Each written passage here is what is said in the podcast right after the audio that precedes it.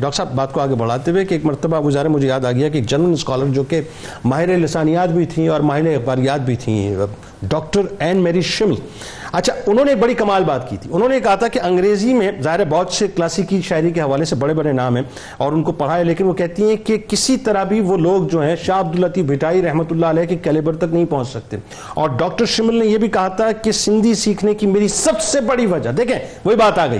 کہ آپ کھڑے رہے اپنی زبان کے اوپر تو لوگوں کو مجبور کیا کہ میری زبان سیکھو اور میری زبان کو سمجھنے کی کوشش ڈاکٹر شمل کہتی ہیں یعنی جرمنس کی مطلب بہت بڑا نام ہے وہ، ایک تو امتیاز ہے ان کے لیے۔ وہ کہتی ہیں، میں نے سندھی زبان سیکھی آپ کے لیے۔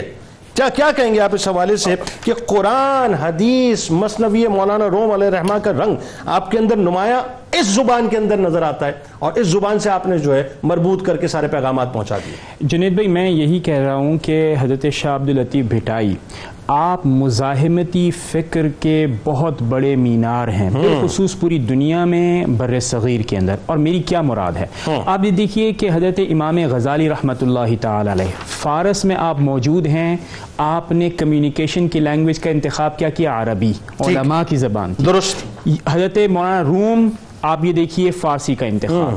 لیکن ان تمام چیزوں سے آگاہ ہونے کے باوجود چونکہ پیغام آپ نے اپنی قوم کی گمراہ قوم کو دینا تھا لہٰذا آسان عام فہم زبان کا انتخاب فرمایا.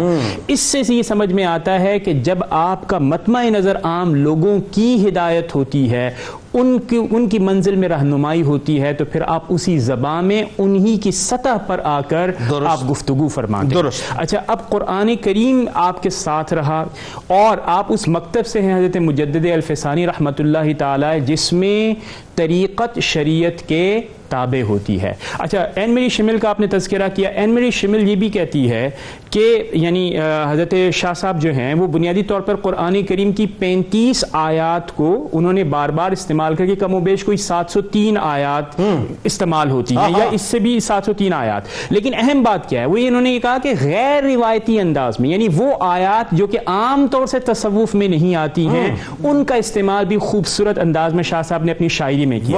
اچھا اس کی اگر آپ نے مثال مثال سننی ہے تو میں پڑھتا بھی ہوں اور یعنی یعنی بالخصوص سندھی زبان میں چونکہ پڑھوں گا اور پہلی دفعہ پڑھوں گا تو معذرت کے تلفظ میں کوئی لیکن ترجمے کے ساتھ پڑھنا ہے جی میں اس کا پورا کرکس بتاؤں گا کہ آپ فرماتے ہیں کہ وحدہ لا شریک چے چوندو آؤ فرض واجب سنتوں تنیو ترک ماہ پائے۔ اس کا مطلب یہ ہوا کہ آپ نے سنتیں فرض تمام ادا کرنی ہے کسی چیز کو بھی چھوڑنا نہیں۔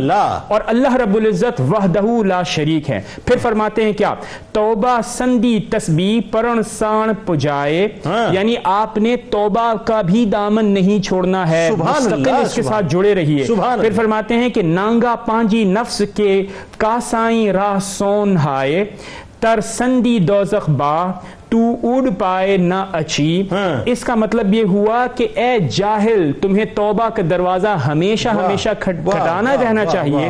اور قرآن کریم کے اندر اگر آپ نے اس کا پیرلل دیکھنا ہے تو اللہ رب العزت نے فرمایا وَسَارِعُوا إِلَى مَغْفِرَةٍ مِّن رَبِّكُمْ۔ سبحان اللہ اب آپ بتائیے قرآن کریم اور اسے عام فہم لوکل زبان میں ادا کر ایک عام کاشکار کو بتانا یہ بڑی اہم